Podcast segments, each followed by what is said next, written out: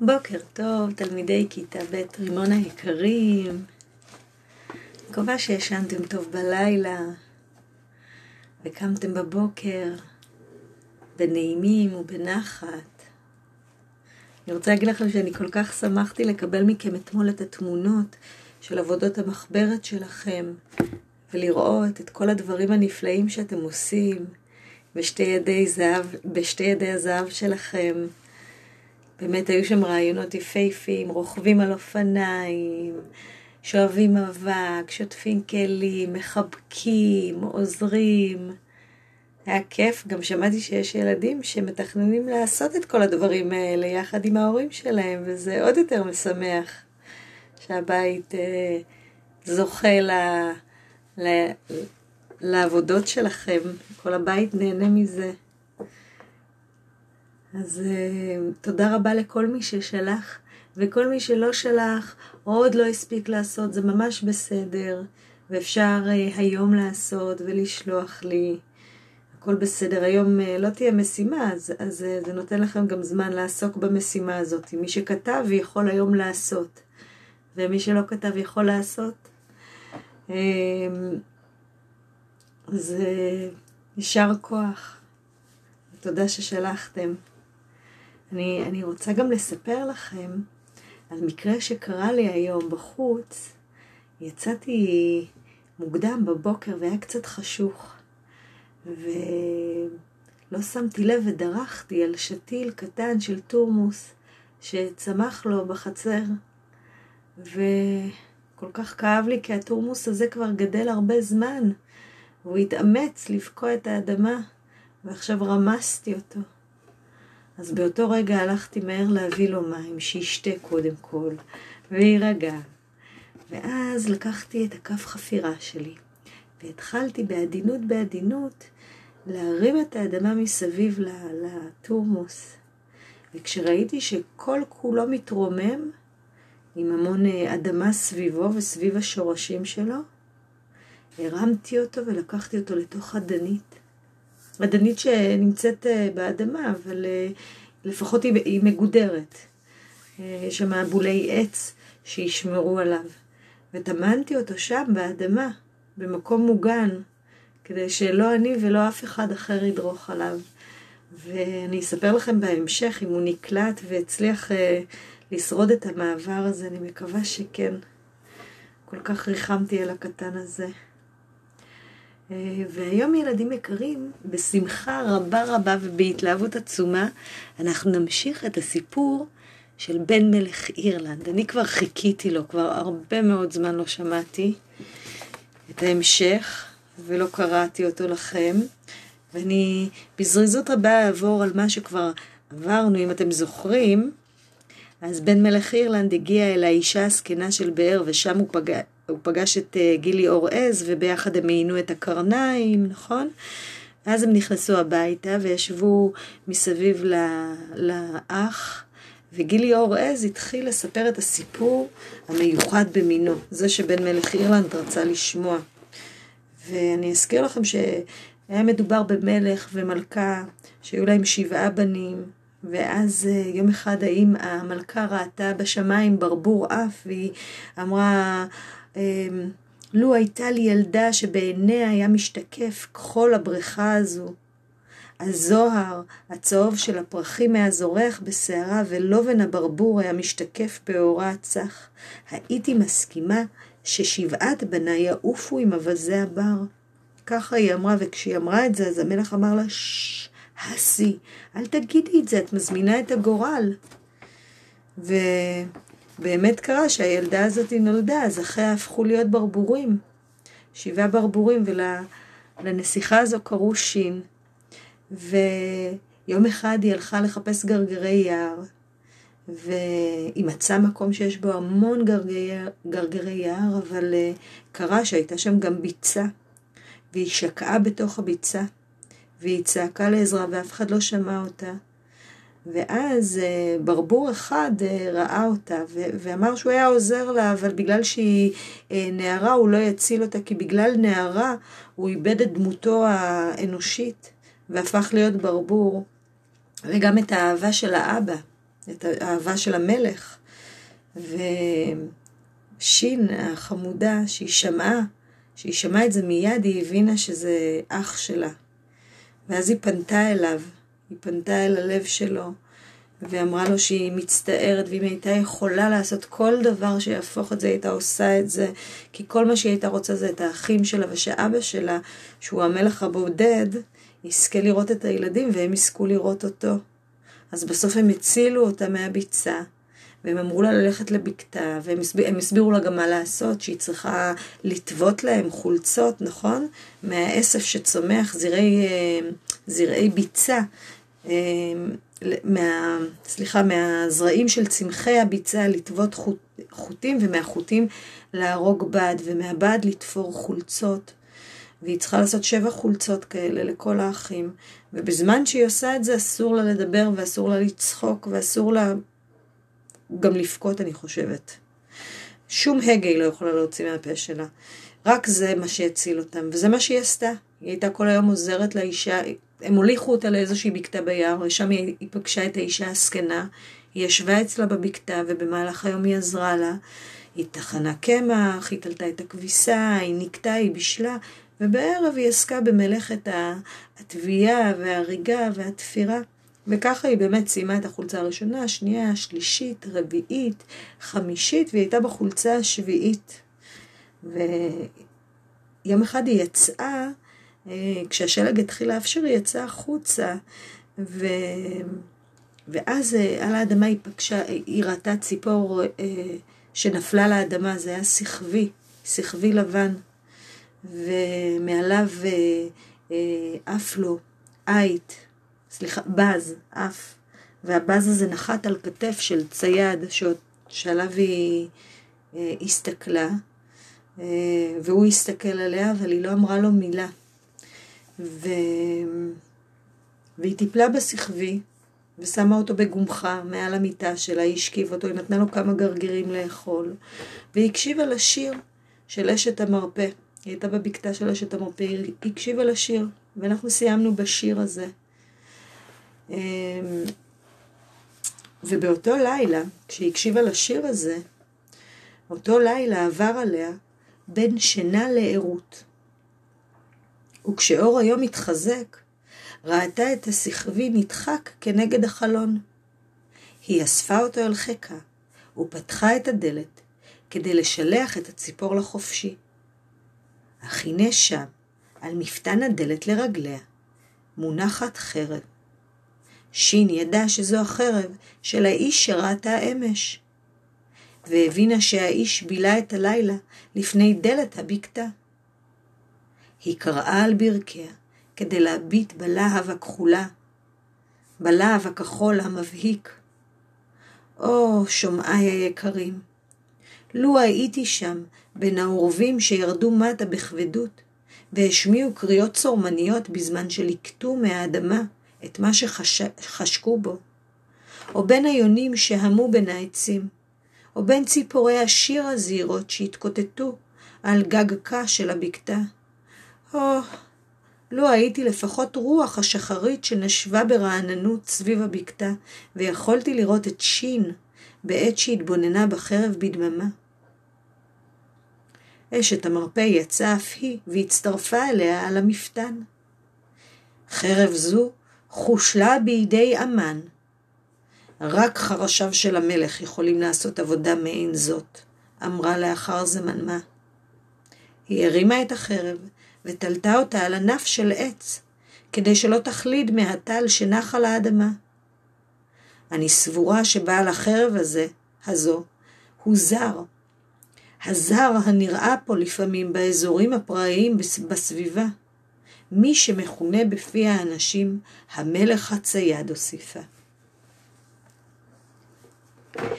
ביום אחר יצאה שין כהרגלה לאסוף צמר זרעים. הפעם חצתה את הנחל על גבי אבנים לאזור מרעה של עדרי בקר רבים. היא השתוממה למראה מספרן הרב של הפרות, ואיחלה בליבה לאשת המרפא שפרה אחת כזו או עגל אחד כזה היו בבעלותה. מיד לאחר מכן ראתה שני סוסים שחורים נאבקים. הם חשפו שיניים, נשכו ובעטו אחד בשני. אך בראותם את הנערה, עזבו זה את זה, ופנו בשעתה לעברה. או, אמרה שין בליבה, אלו הם בוודאי הסוסים הפראיים של בראונגן. בראונגן. היא ניסתה לברוח משם, אבל הסוסים הקיפו אותה במעגלים. אלו סוסיה הפראיים של באורגן, חשבה בבהלה. הם ישיגוני וידרסוני למוות. בדיוק אז שמעה מישהו קורא בכל מצווה לעבר הסוסים. היא סובבה את ראשה וראתה שאחד הסוסים נעצר במקומו, לשם הסמכותיות בקולו של האיש. אחר ראתה את האיש מכה בשוטו את הסוס השני, וגורם לו להעמד על רגליו האחוריות. היא החלה לרוץ במהירות לכיוון הנהר, אבל החליקה על האבנים. נפלה וכבר חשה את המים שוטפים מעליה. כשהאיש הגיע אליה, הרים אותה ונשא אותה חזרה אל הגדה ממנה באה.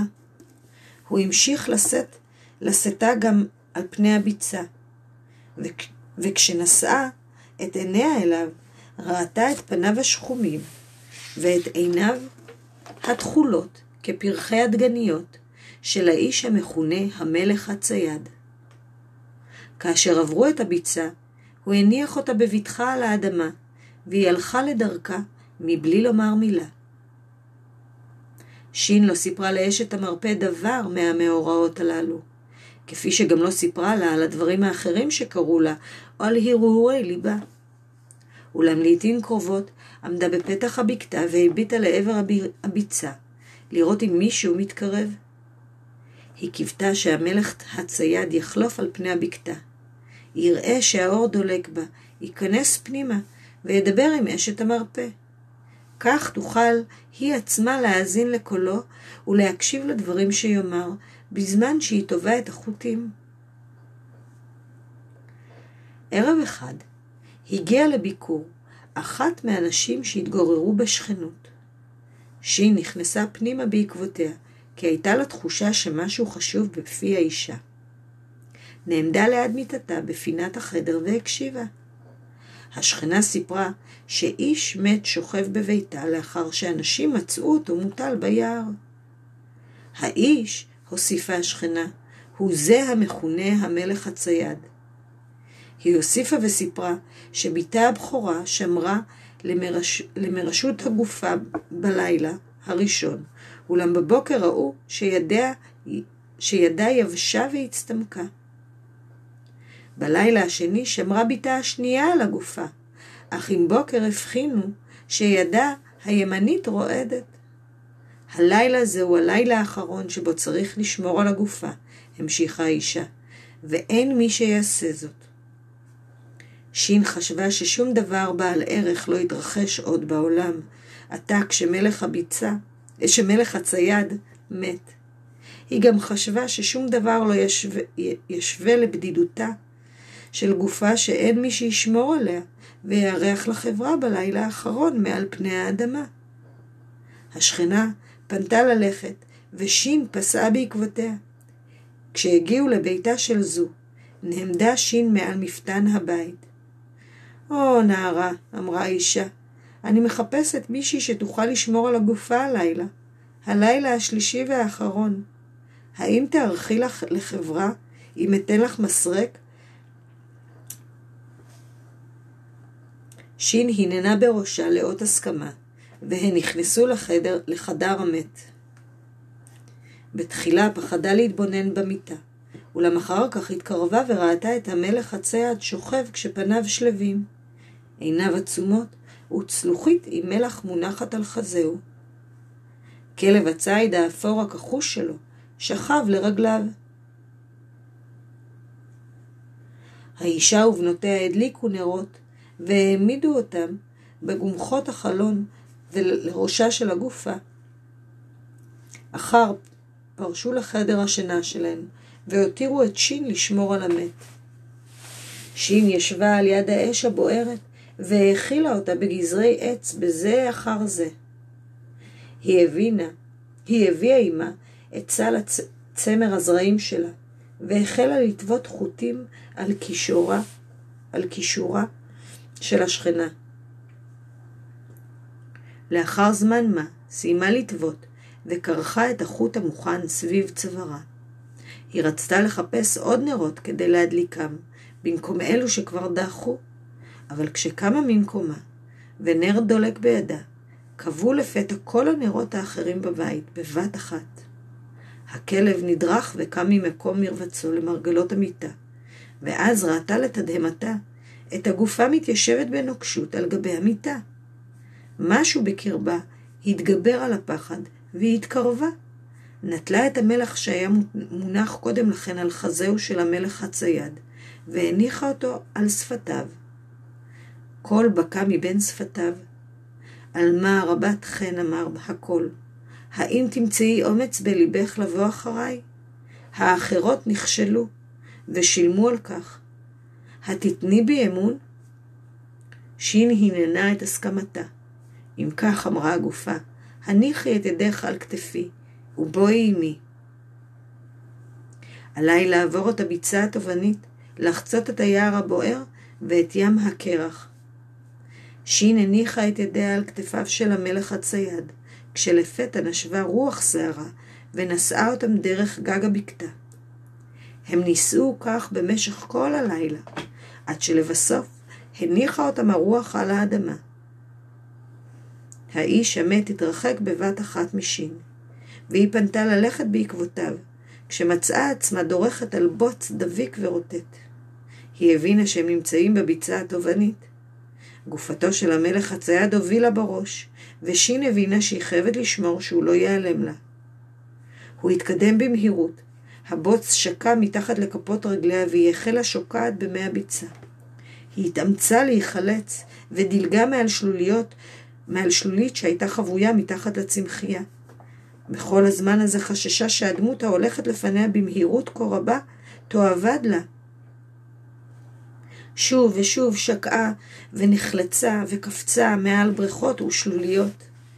וכל, וכל אותו, אותו הזמן, גופתו של המלך הצעד המשיכה לצעוד לפניה. לאחר זמן מה היא הבחינה בלהבות אש כנגד שמי הלילה, והבינה שהם הגיעו ליער הבוער. הדמות שלפניה קפצה מעל תעלה ונכנסה ליער, ושין קפצה אחריה. ענפים בוערים חסמו את השביל שעברה בו, רוחות לוהטות צרבו את פניה, שלהבות צנוורו אותה, והעשן חנק את גרונה. אבל הדמות שלפניה המשיכה ישר קדימה, ושין אחריה. לפתע הסתיים היער בראש צוק, ולמרגלותיהם משתרע הים. הדמות שלפניה צללה מטה, ושין אחריה. הקור הקפיא אותה עד לשד עצמותיה, והיא הייתה בטוחה שתקפא למוות. אבל כשראתה לפניה את הראש המוכר שוחה, סחטה אף היא.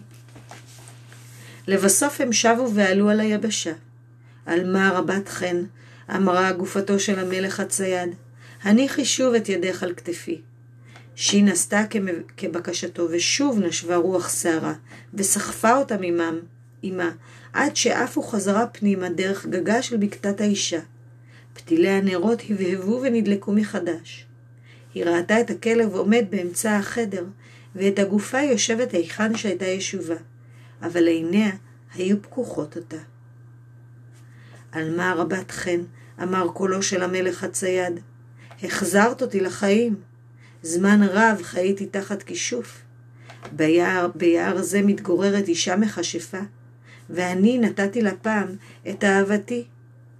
לאחר שהרחקתי ממנה, שרחקתי ממנה, היא כישפה אותי כך, שנשמתי תנדוד במרחקים הרחק מגופי, עד שימצא לב כה נאמן, שיהיה מוכן ללכת אחרי נשמתי, דרך הביצה התובענית, היער הבוער וים הקרח. את הסרת את הכישוף מעליי, והשבת לי את נשמתי ואת חיי. באותו הרגע הסתובבה שין ויצאה בריצה מביתה של האישה.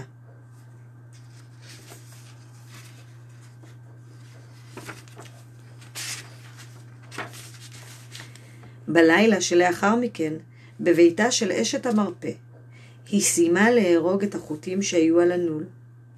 בלילה הבא, תפרה את האריג וסיימה את החולצה השישית. למחרת בבוקר היא יצאה לביצה כדי לאסוף את צמר הזרעים בשביל החולצה השביעית. היא אספה מלוא הסל ועברה ביער בשעת הדמדומים. בשוליו של היער הדליל ניצב המלך הצייד. הוא נטל את כפות ידיה בידיו, שהיו חמות הפעם. פניו השחומים ועיניו שצבען כצבע הדגניות היו אציליים, ושין חשה אושר חד כמדקרות של חרב, כשש... כששר לה על זהב שערה ועל ברק עיניה.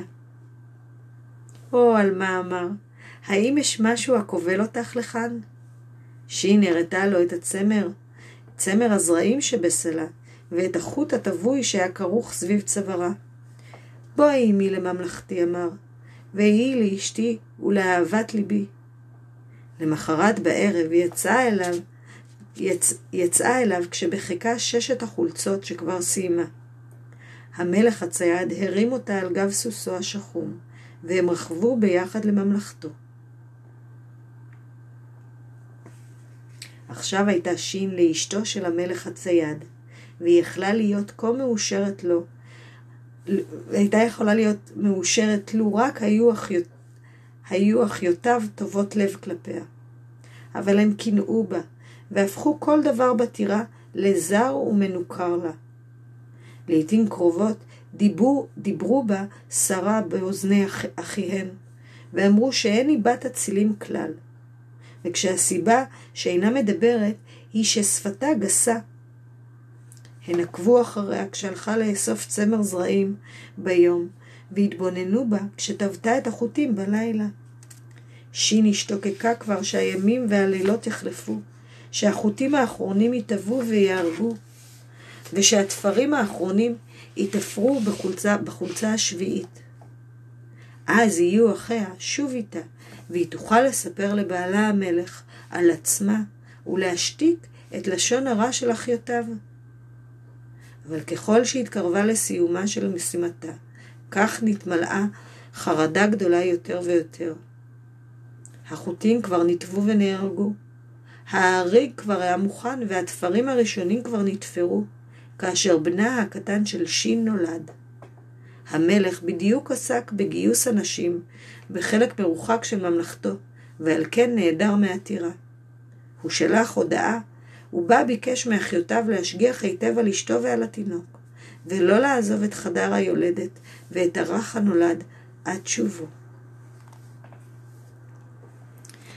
אז פה אני עוצרת, זה קצת מותח, אבל אני לא רוצה שיהיה לכם ארוך מדי.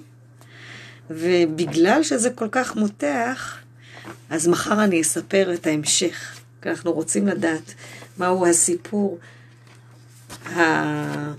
המיוחד במינו, כן? אז אה, מחר אני אמשיך, מחרתיים אני אמשיך לכם אותו.